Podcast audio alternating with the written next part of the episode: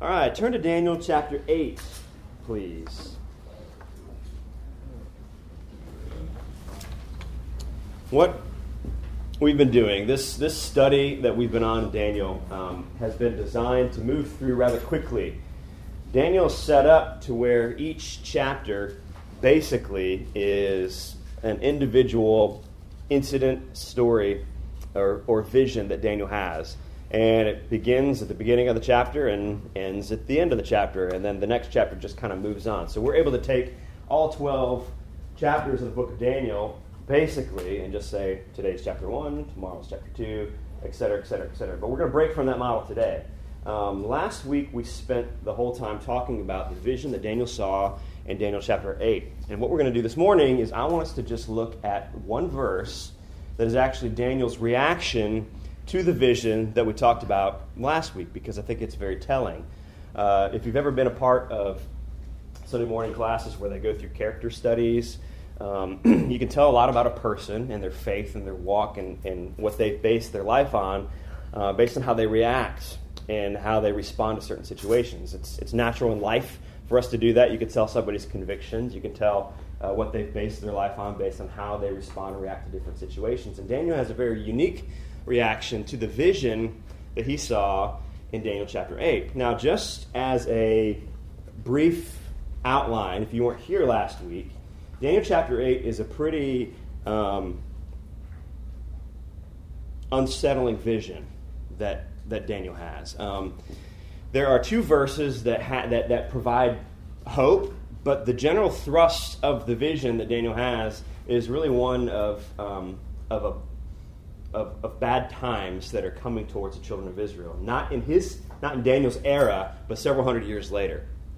We see in Daniel chapter 8 that he has a vision that there's a ram, that there's a goat, that they have horns, and that they fight each other, and that one gets trampled by the other. And then there's an actual, very clear interpretation of the vision that, that the first, the, the ram is the, uh, um, the current kingdom of the Persians and the Medes, and the and the second uh, goat that is coming is, is uh, the, the Greek Empire.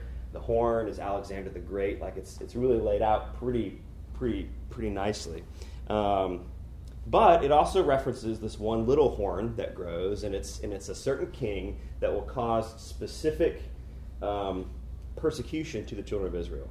Uh, historical documents say that Antiochus IV Epiphanes came in he was uh, in the succession of Alexander the Great. He came in 175 ish BC, and he came into Jerusalem and he desecrated the temple and slaughtered uh, wholesale Jews. Uh, again, extra biblical, extra biblical documents say that uh, within three days, between 40 and 80,000 people were killed, Jews. Um, and not only that, but he rewrote the calendar so that they couldn't celebrate their holidays. Um, people ran for the mountains and all that kind of stuff. And when he died, and there was a revolt by the Jews, led by the Maccabees, you've heard the Maccabees, uh, they were able to uh, reclaim the temple and rededicate the temple. And now, um, modern day Jews celebrate Hanukkah, which is a celebration of the retaking of the temple in 165 BC. Okay? So that's, that's where, we, where we came from. But the gist of the, of the vision that Daniel has is largely these are going to be bad times, and the children of Israel are going to be trampled, and they're going to be desecrated, and they're going to be uh, the, the stars of the saints will be pulled down from heaven and persecuted, and the and the and the altar will be desecrated, and you won't be able to sacrifice. So it's it's it's pretty it's pretty dark, it's pretty heavy, and it's pretty specific. Now, look at verse twenty-seven.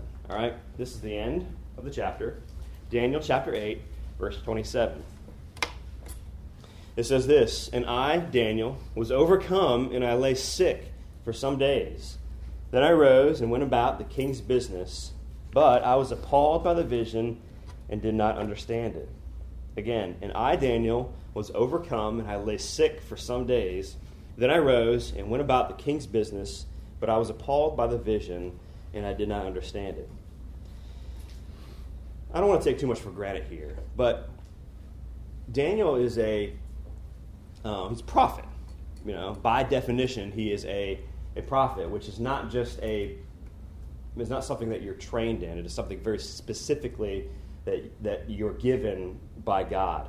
Um, any Bible dictionary, this definition comes from the Thomas Nelson Bible Dictionary, defines a prophet as a person who spoke for God and who communicated God's me- messages courageously to God's chosen people, the nation, nation, of Israel. And one of the things that prophets did, not exclusively, uh, but was, was, was foretell the future. Now, Daniel, what we see throughout the whole book of Daniel is that he is constantly telling the future. King Nebuchadnezzar has dreams and he can't interpret them, and all the magicians and wise men can't either. But Daniel comes in there, and be, because God specifically gives him the interpretation, he's able to come in and say, Oh, well, this is what the image of the tree means. This is what the image of the uh, giant statue means. And the head of gold is this, and the feet of, of clay is this, and this is all that's going to happen. And so Daniel is a, a future teller by, by God's gifting. And as Daniel has these visions, um, even though they're not all specifically interpreted for Daniel, they're all broadly inter- interpreted at, at, some level. And the truth and the principle that God is wanting Daniel to get out of the vision, Daniel's getting. Does that make sense? Okay? So Daniel might not know all the specifics. Like Daniel didn't know that it was Antiochus IV Epiphanes by name, all right? But he knew that there was a guy coming later who was going to be this bad, bad dude to the children of Israel. So I think that it's worth kind of asking the question um, why, why was Daniel so bothered to the point of being physically ill for days at this news?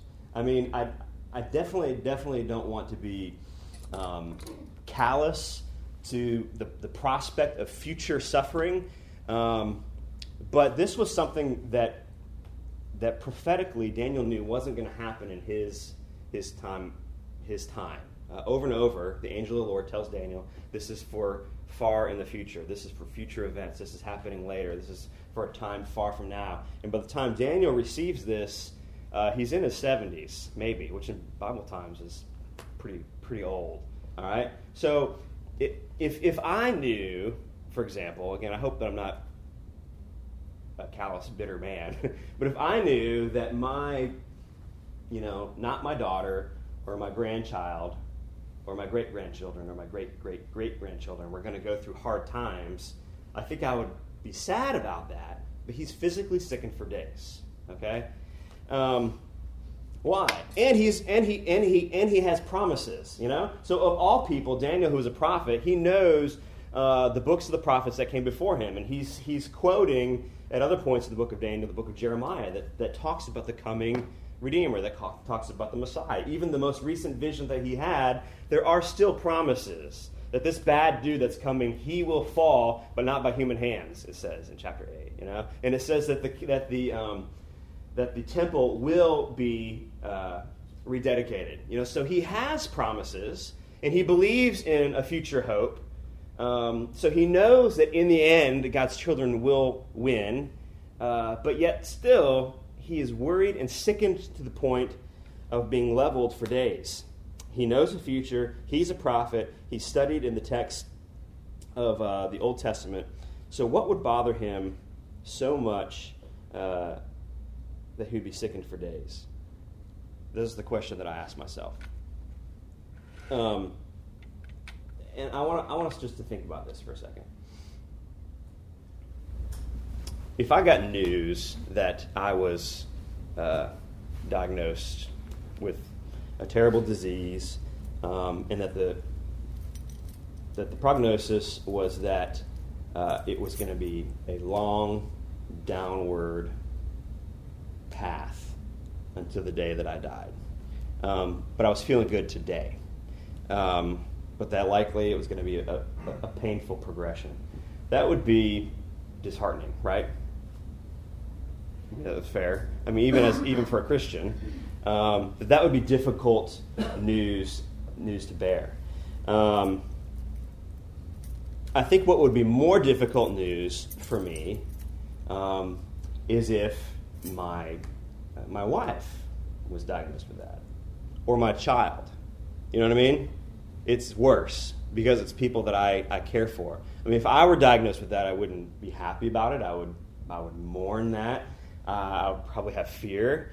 Um, and I, I mean, it would be one of those things where you would just your heart would sink You know, like this is bad news. Like this is, um, I'm, I, I'm, I guess got sick in my stomach a little bit just by hearing this. But if I heard that news for somebody that was near and dear to me, like like my wife or my child, that the rock in my stomach would be heavier. Don't you think? And Daniel, knowing what's coming for his his people, his chosen people, is is re- really responding similarly. He is sickened at the prospect of this terrible this terrible news, even though it's not it's not him. Um, whenever you hear of something terrible and you respond with um, kind of that sickened feeling, it's an appropriate response. When you when you hear about terrible things and you respond with with feelings, uh, if you you feel terrible, that's that's a natural response, whether you're Christian or you're not a Christian. Um, I'm on Facebook. Most people are on Facebook. I've been seeing people post all these things about terrible things that are happening to Christians in Iraq. Have you been seeing those? No, I haven't clicked on them because it makes my stomach sick. You know what I mean?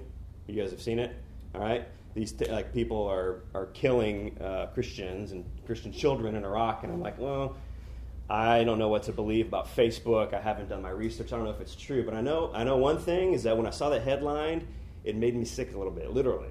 Like I didn't I didn't throw up, but I remember thinking, I'm scrolling past that because that is that is that's that's unsettling. If that headline is true, you know, that's unsettling. And so Daniel is hearing these terrible things that are coming, and he is responding really appropriately. That he's sickened by it. That that he has compassion for those that are coming behind him, of his family, of the children of Israel, even though it's not him, even though it's not his child or grandchildren, that he is, he is responding. That's really what compassion is, isn't it? He's responding compassionately by feeling for their hurt, by feeling for their pain.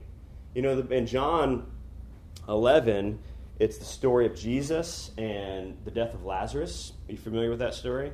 And it's the shortest verse in the Bible. Jesus wept. And when you go back and you look at the whole story of Jesus uh, weeping, and it's not Jesus, you know, felt bad or Jesus had a trickle, but that Jesus wept bitterly. You know that he he may have even um, wept in such a way that he was he was wailing out of uh, compassion for what is the question? Because the, you know in Daniel chapter eleven, what you see is you see that.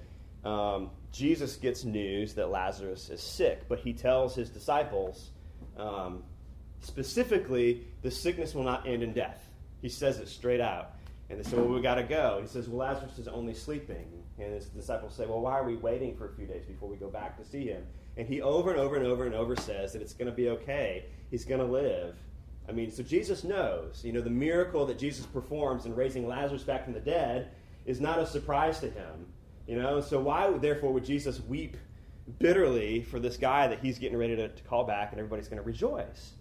And, and what you see in the text there is that Jesus is just straight up compassionate for the hurting people that are all around Lazarus uh, because they're mourning and weeping over the death of, of a loved one.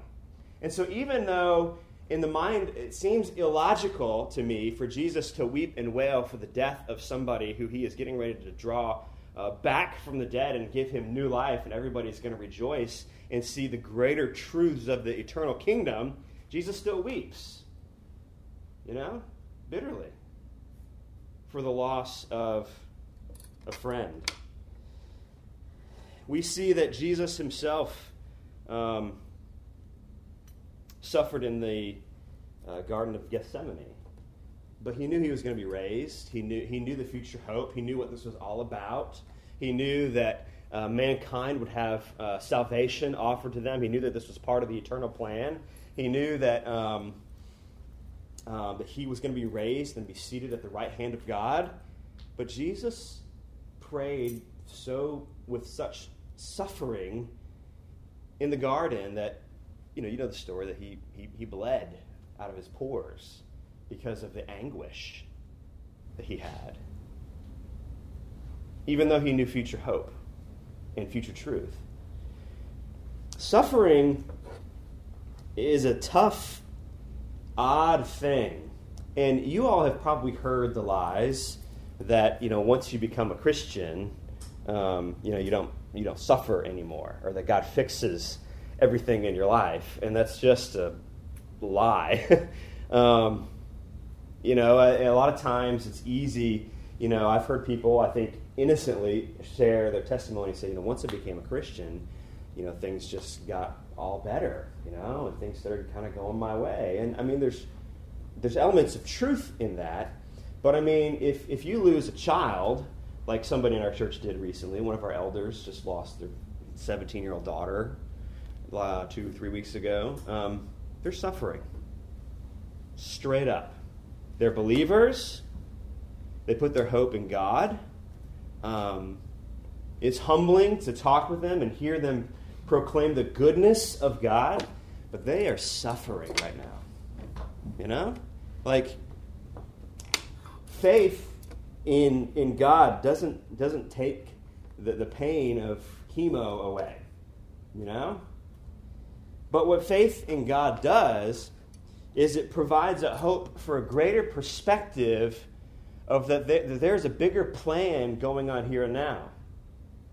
And that what suffering does is that suffering reminds us of the fallen condition of this world, that we are not in heaven yet, and this isn't the end. But you know what? For now, things are bad. And things are not easy. And things are things that, that the fallenness of the world is sickening, literally, to us. Whether we're seeing the results of sin, which is which is death. You know, this the sweet girl that died wasn't she just we don't know what it was, but she died suddenly. We, we don't know why or what, but it it, it, it we're a fallen world. Sin and death entered the world as a result of sin. And you know that that that, that draws mourning out from us.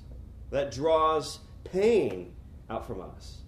And when Daniel saw this and heard this bad news, even though he knew the truth of the prophets that came before him, even though he knew the promises of, of a future hope in the coming Messiah, he still was, was sickened by it. What hope does, now that we have the gospel, is that hope provides us perspective that isn't available without the gospel. That, that when terrible things happen and we respond by feeling terrible about them, that's an appropriate response. And what hope in the gospel offers is that this is not all there is. When terrible things happen, or when you receive terrible news, um, I think that there, there, there are two ways to receive that. There's one in where you legitimately feel terrible for the terrible news, whether it's the, the, the death or the diagnosis of, of, a, of a friend or a family member of a loved one, and that, that is legitimately terrible news. When the gospel is then applied to that terrible news, it doesn't take the situation away. You know, there's still cancer, there's still death. But what it offers is it offers the, the, the, future hope that we celebrate when we go to the, the funeral of a believer. You know, you still mourn, but you know that we don't mourn like those who have no hope, it says in, in 1 Thessalonians. That we, we don't mourn, we mourn, but we don't mourn the same way. When we don't apply the gospel truth to suffering and terrible situations that come into our life, what we, what we do then is we take that terrible, horrible, suffering situation and then we add a, a level of further suffering and hope. Does that make sense? When we forget the gospel or we don't apply the gospel or we don't apply the future hope that is offered to us through the gospel, we take this and we add despair to it. We add that this, this is the end. And I tell you what, if, if you go to a funeral of somebody who is not a believer, you have right to despair at that funeral. You know? Because it's like, this is different. There is no, I mean, we can, we can, we can say we're celebrating this man's life. True. But he's in hell right now. that is despairing. That is, that is bad, bad news. And if, as, as believers, we don't apply the gospel to our situations, um, we add a, we take a bad situation and we add a despair that doesn't need to be there, if that makes sense. I went to the, a funeral a couple a month month ago, a month and a half ago, of a sweet woman who was diagnosed with cancer, um, just a believer, and um, the stories that came out of her life once she was diagnosed um, made me just choke up out of awe for and they, they said as they as people shared stories of her life they talked about how she it was a tough road at the end. Um, so we're not ignoring that tough road. It was still tough and, and involved suffering. But she applied the gospel to it. She her light shone brightly um, because she had a greater hope and so I think when you look at a verse like this and you say, well, how could Daniel lay sick for several days when he was a prophet? He knew the future hope. It wasn't happening in his lifetime. We see that he had compassion. We see that terrible things were going to happen. He felt terribly about it. But we get to see later his response of perseverance and faithfulness and still trust in a greater hope. And I, Daniel, was overcome and lay sick for some days. Period. The second part of this three part verse says this And then I arose and I went about the king's business. Daniel, from the beginning of his time in, in, in captivity, brief overview. All right, the children of Israel lived uh, in sin and breaking the covenant of God for, for generations. And God's judgment came, and the, God's judgment came in the form of the nation of Israel being captured and conquered and taken away as exiles into another country, Babylon. This is part of the punishment. Daniel knew, and he saw it coming based on the prophets before him. And ever since Daniel, scholars say, was a young teenager, he entered into Babylonian captivity. Um, he went to work. He went to work for the king from the very beginning. He was trained in the business of the king. Now, we know the cool story in Daniel chapter 1 that he wasn't going to eat the king's food, and that God gave him uh, a special portion of, of, ability to learn and wisdom. Uh, but he went to school. He got his graduate degree in Babylonianism. that he, he learned the laws that they had, he learned their literature, he learned the ways of the king, and he learned how to be a servant of the, the pagan king Nebuchadnezzar. And um, he graduated top of his class. And, and throughout the book of Daniel, what we see is that he is continually put in, in positions of, of leadership and authority, and he just went about the king's work. Even though this was not, they were, not Christian kings, he served several kings in his time in captivity.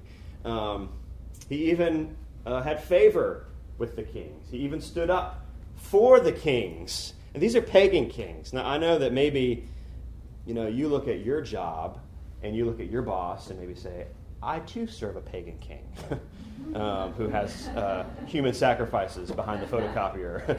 you know, just an evil dude. I mean, I don't know your particular situation, but, um, you know, when you look back on these situations and you see that God did use Daniel supernaturally, I think sometimes you can then make the conclusion that I don't think is a fair conclusion and say, well, God used him supernaturally, so therefore every, every king looked at him as like the golden child. Oh, you have supernatural powers. Uh, so therefore, I'm going to elevate you because I'm going to tap into your God and just take advantage of you, basically. Um, but that's not what we see throughout the book of Daniel. We see that Daniel is routinely marginalized. We see that he is uh, ignored, that he's looked down on, that he's forgotten uh, King Belshazzar with the writing on the wall. Um, he is, it says his skin changes color because he's so bothered by the fact that there's writing on the wall, and he's like, who, who can help? And uh, the queen, you know, back in the day, women didn't have positions of authority, but it was the queen that, that was finally like, there's a guy here who's done this in the past, you know, remember him? And they bring him in and they describe him as one of the exiles, you know. I mean, that was a racial slur, basically. Um, that he uh, Daniel has coworkers that are trying to kill him, uh, literally kill him, not just get get not just you know get the uh, get the raise, you know, get the get the advancement, um, get the promotion, but like uh, you know, Daniel in the lion's den was was really a, a jealousy in the work workplace because he had authority and these other magicians they didn't. And like, how dare how how come a Jew has authority over us? Is, is what they were saying.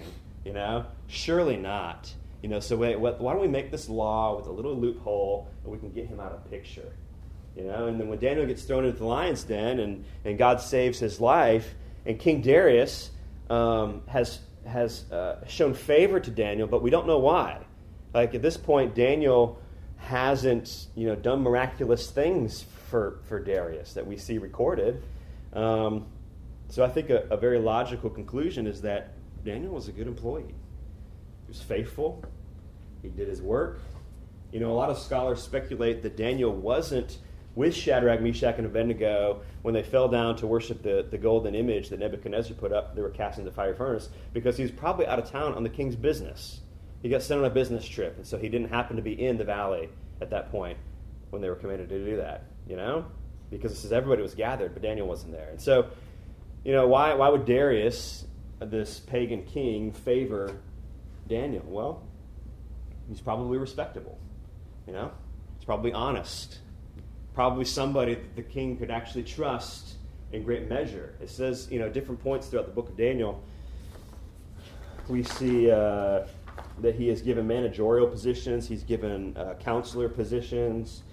Um, he's appointed ruler over territories. That he is um, in charge over several people. Like, this isn't just, hey, sit over here and interpret your God for me. Like, he's just, he's given legitimate, everyday, regular, the working out of culture, the working out of societal work that doesn't seem to have an eternal purpose. You know, he's managing people. He's making sure people are obeying the laws in the subdivision, making sure the HOAs are all correct, right? I mean, he's just doing the work that God has called him to do. And when Daniel is thrown into the lion's den, he says to Darius, he says, King, I have done you no wrong. You know, kind of like, what's up with that? I, I've done nothing wrong before God, and before you, King, I've done nothing wrong. He even stands up for Nebuchadnezzar, the pagan king. Uh, when he's interpreting one of his dreams, it says that Nebuchadnezzar is going to fall, and he's going to fall hard. Um, and Daniel says, May this not be about you, but for your enemies, O king. Like he's respectful to the pagan king. Um, yet, at the, still t- at, at, the same time, he's doing work, he's doing the job that, he's, he's, that God has placed him to do in this pagan culture, in this pagan world, doing everyday work. And it says that he was bothered to the point of being sick, and then, you know what? He just went back to work. He just carried on. He just went and did what he did before after he got feeling better. He called in sick and he just went back to work. I, I really believe that if God were to have uh, like a Billboard Top 100 list of most faithful people, um, most faithful Christians, that that top 100 list would likely not be um, pastors and Christian authors and and those people that, that we, we maybe think of when we think of the faithful. Does that make sense? I'm, I'm, I'm, I'm, I'm being a little silly here. But if you're, if you're called to be a missionary for 70 years in the dark parts of Africa, um, then, then we can look on that and say, wow, what faithful service. You know? I mean, boy, that person is faithful. But if God has called you to that, you better go. You just better go. And God will use you as, as He will. If, if God has called you to be, uh, to stay in Mount Pleasant and be an accountant, um, you better do that. You know? That God is, is, we see in Scripture that God blesses faithfulness. You know? That, that your impact that your, per, your perceived impact on the kingdom is not what determines your reward in heaven. It's your faithfulness. Store up treasures in heaven. You know, I think of my papa. He's dead now. Amos. Not a good dad, granddad name. Amos. um, he was a welder, you know, didn't go to college uh, for decades. He retired as a welder. But Papa, in the living room, had one of those glider rockers. You know what I'm talking about? And like, if it were a regular rocker, it probably would have worn its way through the floor and he would have fallen in the basement, you know, because he just rocked that thing out. And I just remember Papa on the glider. Every time I'd go over to Nana Papa's house, brown Bible with the gold on the, you know what I'm talking about? Papa read his Bible. And when Papa couldn't read his Bible anymore because the print was too small, there was um, the off brand Walkman on top of the Bible. You know, the cassette player. and had the Bible on tape. And, and he died listening to the Bible. Like, he ended his days. And, like, Welder Papa, what impact did you make? I mean, we can go down, you know, well, he impacted his family, you know, and all this kind of stuff, but, like, I could see Papa being on that top 100 faithful list because God called him to be a faithful welder, loving his wife. Whew, I'm getting a little emotional. and that's what God called him to do. You know? And I think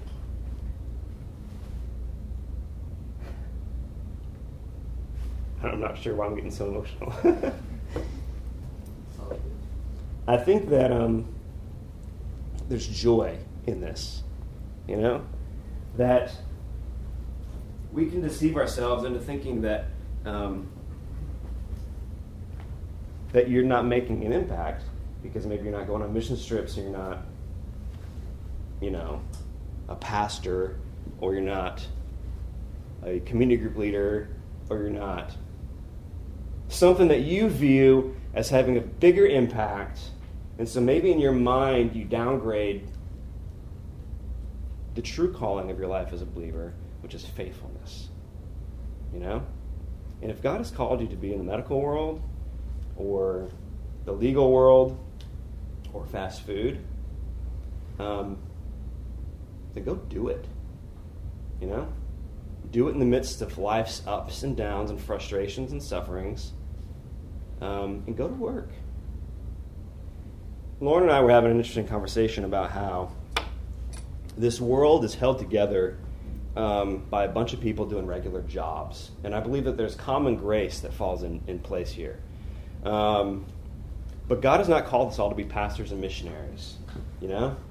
That, that God in his, in his economy and in his provision uh, uses us most in the everyday. You know, in the conversations that you have with coworkers and neighbors. And sometimes the most godly, righteous, noble thing that you can do is go to work. And do it for the glory of God. And represent Him. Do it on His strength. Work for non believers. Work around non believers. Um, and represent your king well. And I believe that that will draw great reward. And I believe that that is part of what faithfulness and perseverance and hope is. Daniel just went to work. He arose and he went about the pagan king's business. There's a Puritan prayer um, there's a book called The Valley of Vision, which is a collection of Puritan prayers. And um, Lauren and I will read one every so often as a devotion. Buster uses them a fair amount. Um, I didn't used to like pre written prayers, but they're very thought provoking, passionate prayers. And we read one the other day, and, it, and here's part of it. it it's a prayer called Morning Needs. It says, Teach me how to use the world and not abuse it, to improve my talents, to redeem my time, to walk in wisdom towards those without, and in kindness to those within, to do good to all men, and especially to my fellow Christian, and to thee be the glory. Isn't that cool? To improve my talents, meaning the things that you're just, uh, y'all. I mean, you, you, everyone here has got gifts and talents, you know, and I'm not talking about necessarily spiritual gifts, but like you're gifted at. Many of you are just gifted at what you do, you know, and what you. Some of you, what some of you went to school for, or jobs that you have found that you you're just good at or you enjoy.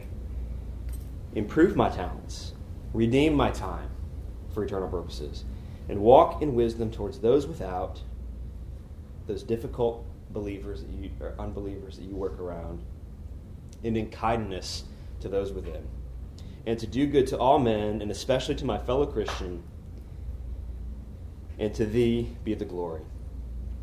Part of faith and part of perseverance, I believe, is simply just going to work. and the last part of this verse says, But I was appalled by the vision, and I did not understand it. I was appalled by the vision, and I did not understand it.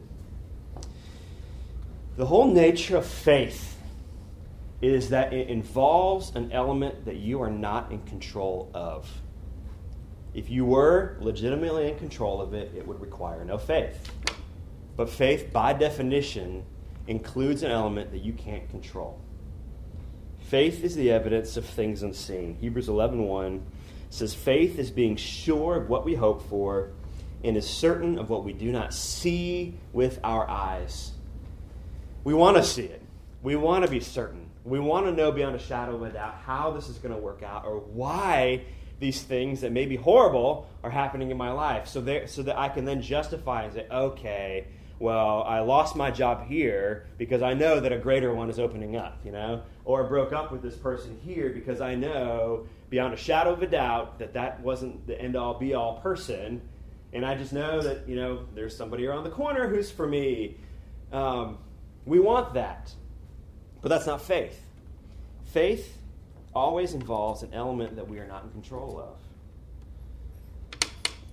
And when that element that we are not in control of gets the best of us, we fall into despair or confusion or anger or bitterness. It's natural.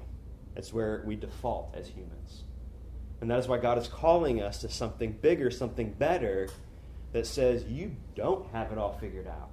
You don't know how this works out.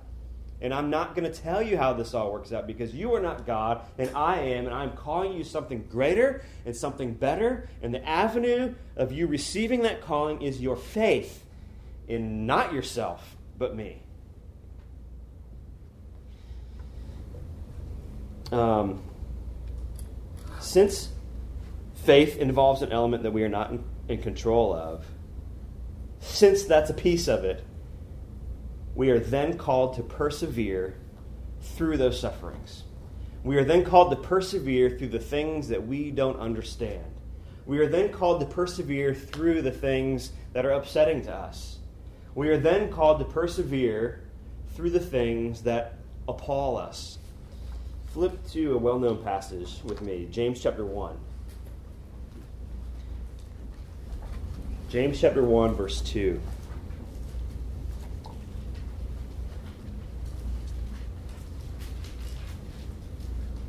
James chapter 1, verse 2, it says, Count it all joy, my brothers, when you meet trials of various kinds. And trials here are sufferings, misunderstandings, frustrations, things that don't go your way. Maybe even as far as persecutions. Count it all joy, my brothers, when you meet trials of various kinds. For you know that the testing of your faith produces steadfastness or perseverance and let steadfastness have its full effect, that you may become perfect, complete, lacking in nothing. Who doesn't want that? Perfect, complete, lacking in nothing. That there is a workout involved. There's a strengthening of the faith muscles that ha- happens only through trials and persecutions. Verse 5 If any of you lacks wisdom, let him ask God, who gives generously to all without reproach, and it will be given to him. But let him ask in faith, Faith involves an element that you are not in control of. Verse 6 But let him ask in faith with no doubting, for the one who doubts is like a wave of the sea that is driven and tossed by the wind. For that person must not suppose that he will receive anything from the Lord. He's a double minded man, unstable in all his ways. Bump down to verse 12. Blessed, which is what I want to be blessed, and you to be blessed, blessed is the man who remains steadfast under trial, who perseveres under trial. For when he has stood the test, he will receive the crown of life which God has promised to those who love him. The fact that Daniel was appalled and did not understand did not mean he didn't have faith. Faith always involves an element that you are not in control of. Faith always, understa- always involves an element that you don't fully understand. That God's calling on our life is, to, is, is very specifically trust in me. Not trust in yourself to figure it out. Trust in me. Why? Because I am trustworthy. And I am worthy of your faith. I am worthy of being that solid rock foundation that you can then build your house upon. Even though you don't know what storms and trials might come, I am the foundation. I'm the refuge. I am the one that you can trust and believe in, even though you are sickened by this news. Even though that this terrible news is making you feel terrible. Even though this legitimately, literally, physically hurts. Even though it doesn't make any sense and you thought you had it figured out and your world may or may not have just crashed about you. And you don't even see how this could possibly work out for your benefit, for God's glory and for your benefit. Trust in me. Persevere. Count it joy. Boy, that's hard. Say, thank you, God, for the diagnosis. Count it all joy when you face the pushing of your faith, when you actually don't understand, but have faith in me. I had a tough conversation with a former student of mine um, that I really worked a lot with in discipling. And he has unfortunately walked down that road that you're always warned about in college. You know what I mean? And he came back and we had coffee and he says, I'm not a Christian anymore. I don't believe. And um, that's tough, you know? Um, but I've had that conversation before. And um,